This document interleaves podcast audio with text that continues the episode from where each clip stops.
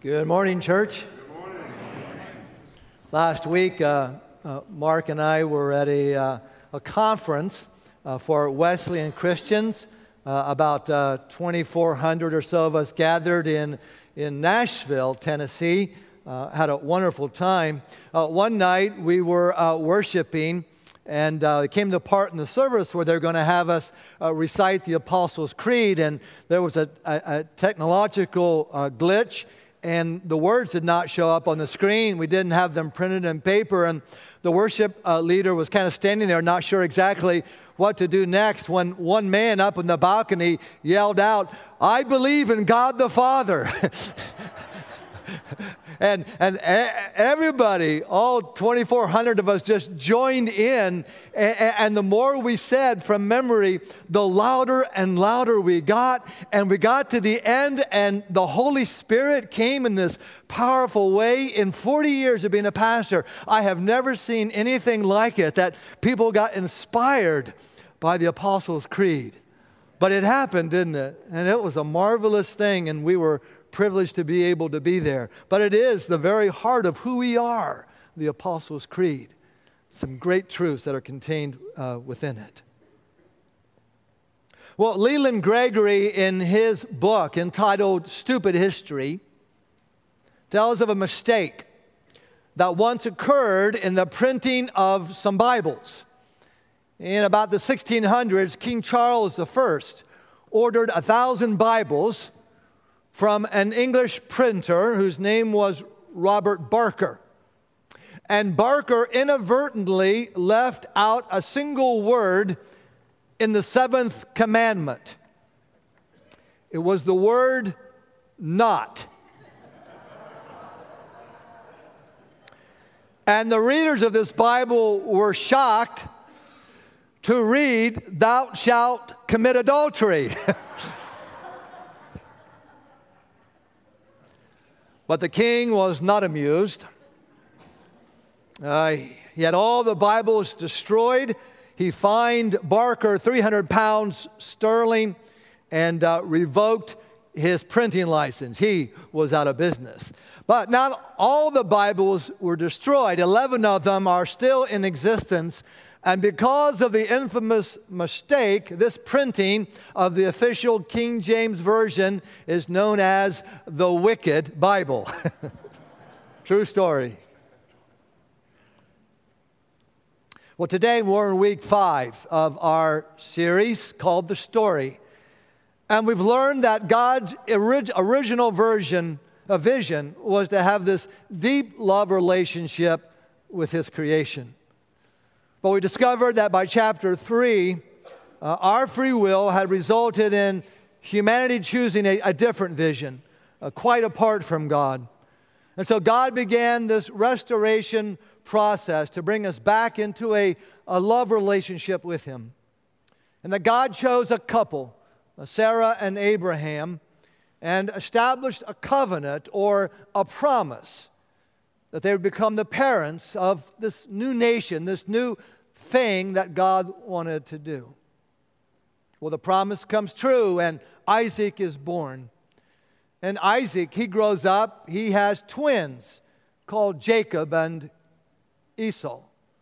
And Jacob grows up and he marries two sisters, Leah and Rachel. And before you know it, they have 12 sons who become the 12 tribes of Israel, the new name that Jacob receives when he wrestles with an angel.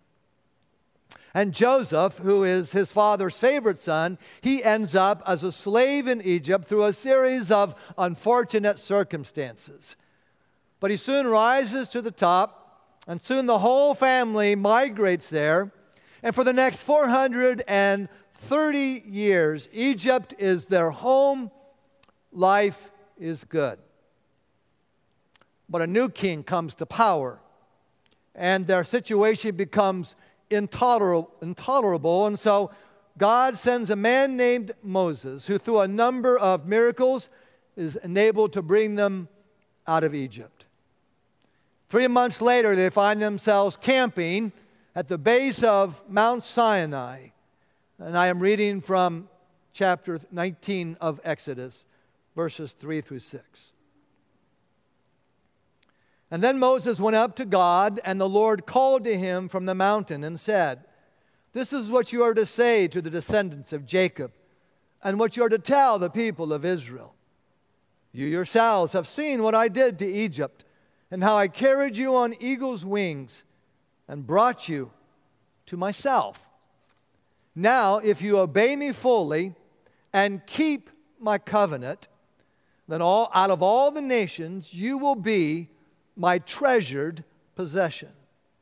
And although the whole earth is mine, you will be for me a kingdom of priests and a holy nation. So, God's vision for Israel is to be this holy nation. Uh, the word holy means simply to be set apart for a, a special purpose or mission, to, to be different, to be counterculture. And so God wants to use this nation to bring humankind back into this love relationship with himself.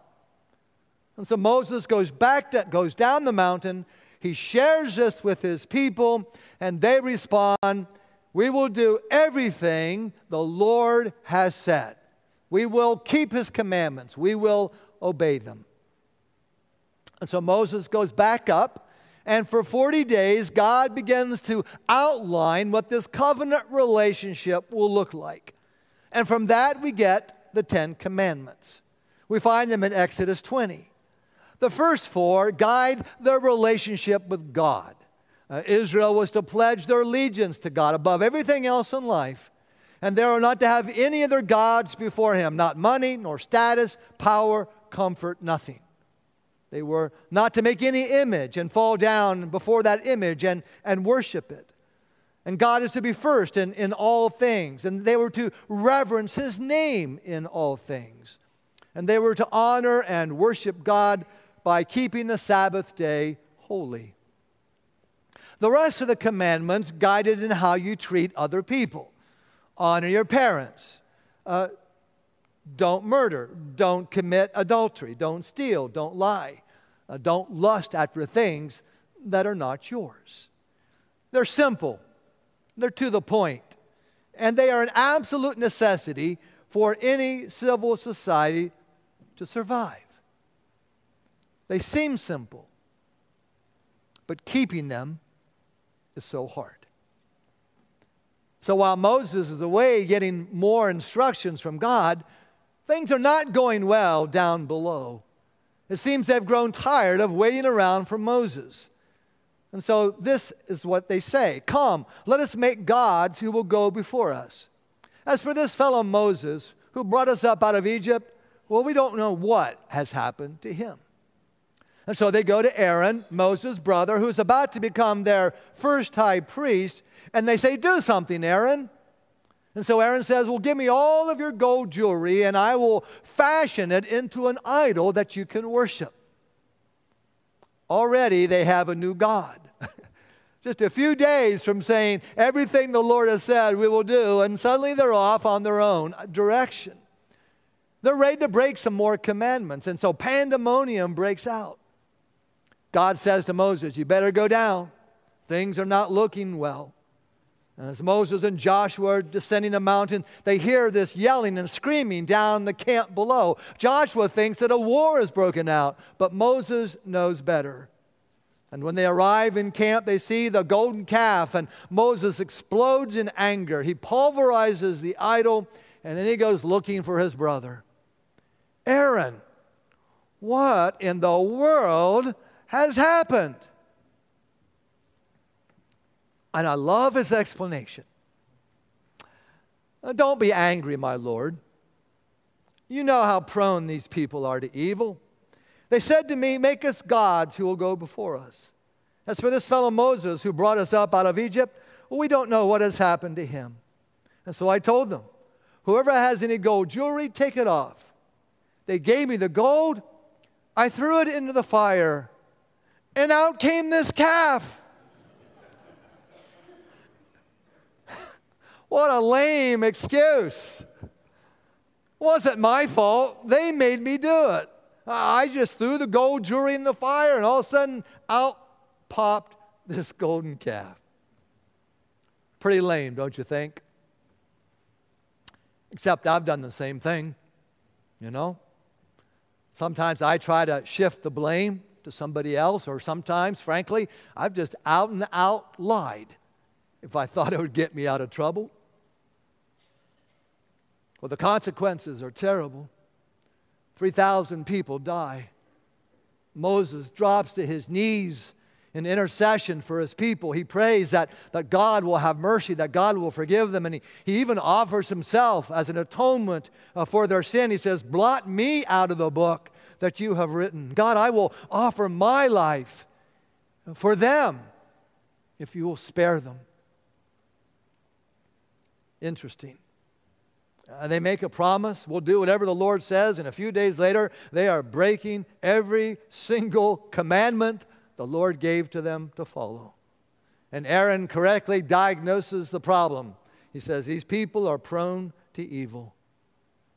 And so, how can they ever become a, a holy nation? How will they ever become a, a kingdom of priests that God wants them to become? Is there any hope that they can ever, ever change? Well, not only did God give them the Ten Commandments up on the mountain, but He also gave specific instructions on exactly uh, what the tabernacle would look like and, and how their worship was to be conducted. You see, the tabernacle was to be the, the center of, of community worship for the community, for, for, the, for the community, for the tribe. And it would remind them of two things. First of all, that the presence of God would always be with them and among them. And secondly, it would remind them of, of a means by which a sin, sinful people could approach a holy God. The tabernacle was, was simply a movable tent. And so the worshiper would enter uh, by a, a, gate that would lead to a courtyard. And the first thing that you would see there would be uh, the altar. It was made out of wood and, and covered with bronze. It was square shaped, about five to six feet tall, and there was a horn at each corner of the square where the, the animal uh, to be sacrificed would be tied up. And so the worshiper brought their sacrifice to be killed and its blood to be poured out at the foot of this altar. Now imagine what it must have, have looked like.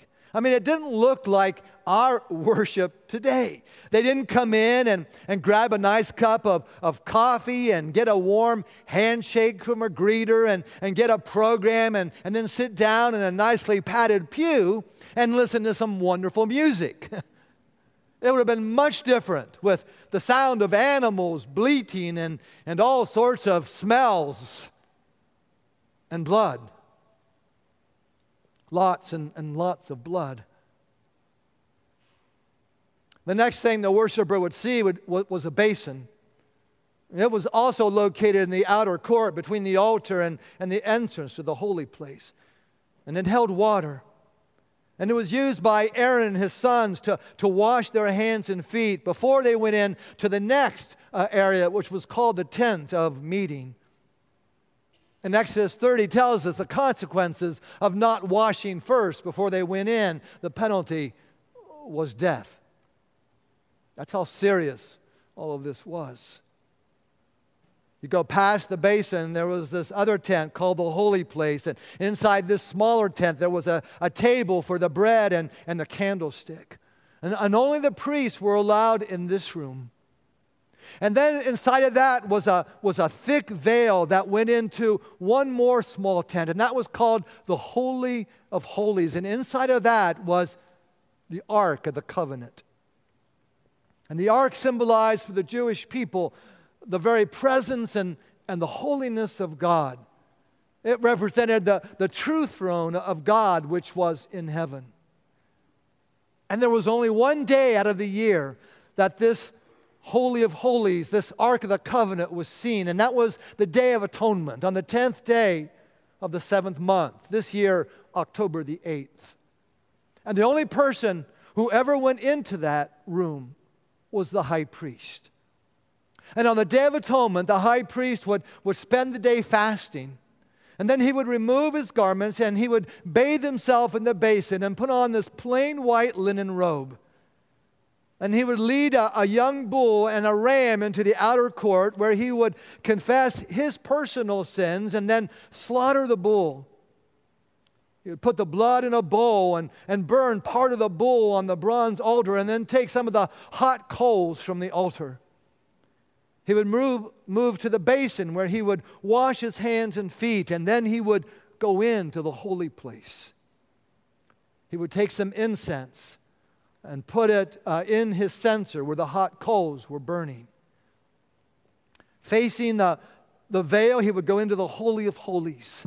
A, a, rope was tied onto his ankle uh, just in case he was to die in the presence of God, and the other priests could, could pull him out by the rope, so they didn't have to go in there either. In fact, bells would be sewn on the end of his robe so the other priests knew he was still alive if, if they heard the bells tinkling.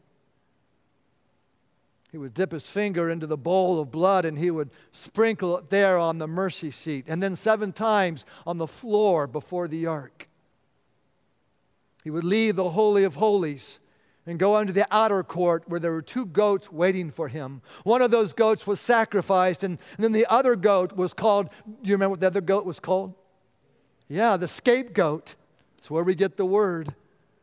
And the priest would confess the sins of the nation over the goat, and that goat would be led out of the tabernacle and, and then let loose in the wilderness. And in that, the sins of the nation were atoned for and forgiven for another year.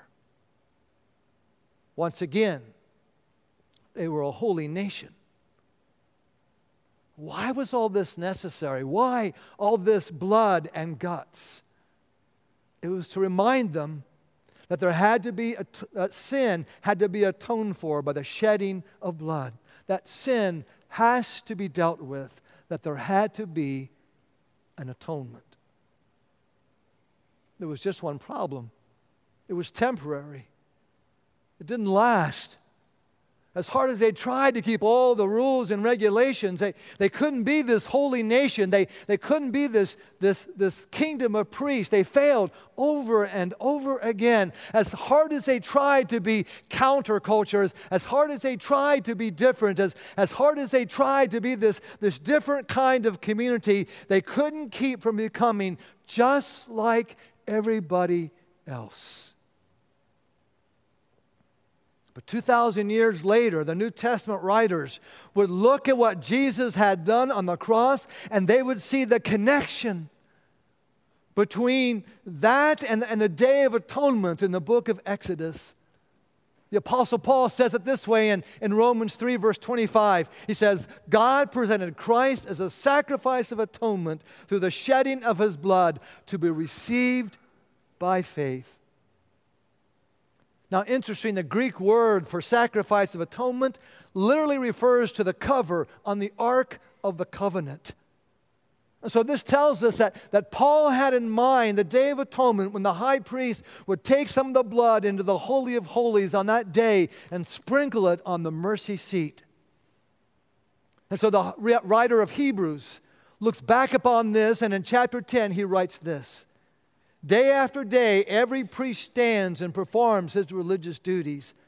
Again and again, he offers the same sacrifices which can never take away sins. But when this priest, Jesus, had offered for all time one sacrifice for sins, he sat down at the right hand of God. For by one sacrifice, he has made perfect forever those who are being made holy. So the New Testament writers looked upon all of this and they saw Jesus as the fulfillment of it all. That Jesus' death on the cross had done what the blood of bulls and goats could never do once and for all make us holy. You see, God is in the process of making us holy. We call that sanctification. That's a theological word which means to be set apart for a special purpose. And so, just as God set the nation of Israel apart, God sets us, you and me, the church, apart for a special purpose. And basically, the word sanctification means becoming more and more like Jesus. It is the process of God at work within you, forming you into the image of Jesus. Now, what does that look like? Well, Paul gives us a glimpse of this vision in Galatians chapter 5 verse 22. He talks about the fruit of the spirit. He talks about love and joy and peace and patience, kindness, gentleness, goodness, faithfulness, and self-control. Now, I don't know about you, but when I read that list, I see how far short that I fall. But it also makes me hopeful that God has a vision for my life, something that I am becoming. And what I've discovered as long as I stay attached to Jesus, that I will grow into the likeness of Christ. I used to have two apple trees in my yard. And when I moved in there, they were scrawny, insect riddled apples that were only fit really to be thrown away. And so I decided to put the trees on a rehabilitation program. Uh, I, I, pruned them, I sprayed them, I, I fertilized them. I, I, I, took care of them. I, I invested a, a lot of time into it. And the next fall, Melinda and I picked nine bushel baskets full of good apples. I mean, we had apple pie in, until we got sick of it. I, I didn't know that was possible, but but you could. I mean, we had homemade applesauce, and we had so many apples that if we'd see a car with a door open, we'd sneak a bag of apples in there. Take them, take them. We can't, can't handle anymore. See, the trees were doing what they were designed to do bear fruit. And that's what God has designed you to do. See, I think God has each and every one of us today on this rehabilitation program. And, and, God is working in your life. You may not even see it, but God is working and He's, he's pruning and He's fertilizing and, and He's spraying so that you too will begin to bear this fruit in your life so that you'll be able to be what God has designed you to be. And what's He designed us to be? Holy. And what is holiness? It's about being a loving person. A holy nation is a loving nation. A holy people is a loving person. Jesus makes this clear in Matthew 22. A Bible scholar comes to him one day and he says, Jesus, what's the greatest commandment in the law? Of all 613 commands and, and regulations that Moses received up on Mount Sinai, which is the greatest? And Jesus says, Oh, that's a great question. Love God with all your heart, mind, soul, and your strength. That's the first one. And the second one is this love your neighbor as yourself. All of the law and the prophets hang on these two commandments love God, love others. Just two. See, here's the takeaway from this God didn't create the Ten Commandments and then create human beings to keep them. God created people and then gave us the Ten Commandments to guide us in how we're to love God and how we're to love others. In, in, John chapter 13, Jesus is with his disciples in the upper room. He's eating the Passover meal with them, and he says to them, A new command I give to you they're all listening, they're all ears. Yes, what is this new command, Jesus? This must be something profound. What is it? Love one another. As I have loved you, that's how you're to love one another. And if you do this, everyone will know that you're my followers if you love one another. So, how do people know that you love God? How do people know that you're a Christ follower? How, do, how, how will they know that God is love? By how you live your life. See, a lot of times we think the most spiritual people are, are those who, who go off and isolate themselves in, in monasteries or, or other things. We think those are the spiritual elites, but folks, it's not so. Spiritual growth, spiritual maturity takes place as you and I learn to love like Jesus, and you cannot do that except by being in relationship with other people. And so God brings other people into our lives to teach us how to love. You have to be around people.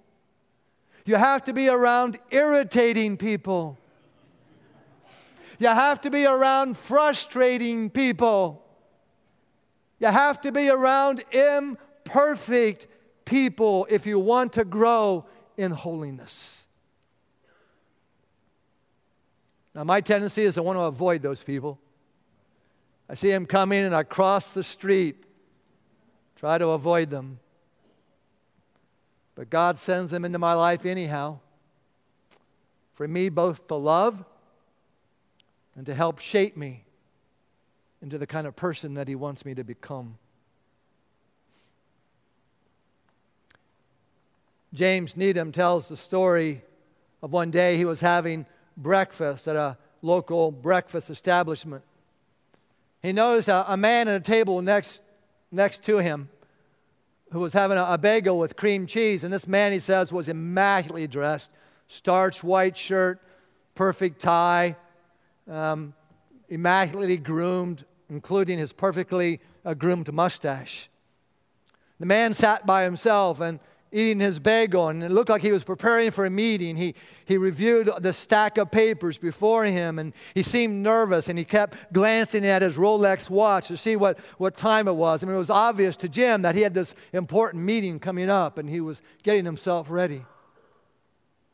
Jim says when he watched the man and, he, and, and, as he stood up and straightened his tie, Jim noticed that he had a, a little blob of cream cheese on his mustache. He was impeccably dressed, ready to go into the world with cream cheese on his face. Jim thought maybe I should get up and, and tell him, warn him about this, but the man was out and gone before he, before he did. You see, we, we may try and pretend like we've got it all together, but we all got flaws, don't we? We're, we're messed up. The thing is, you don't have to be flawless to be holy. You don't have to be flawless to be used by God.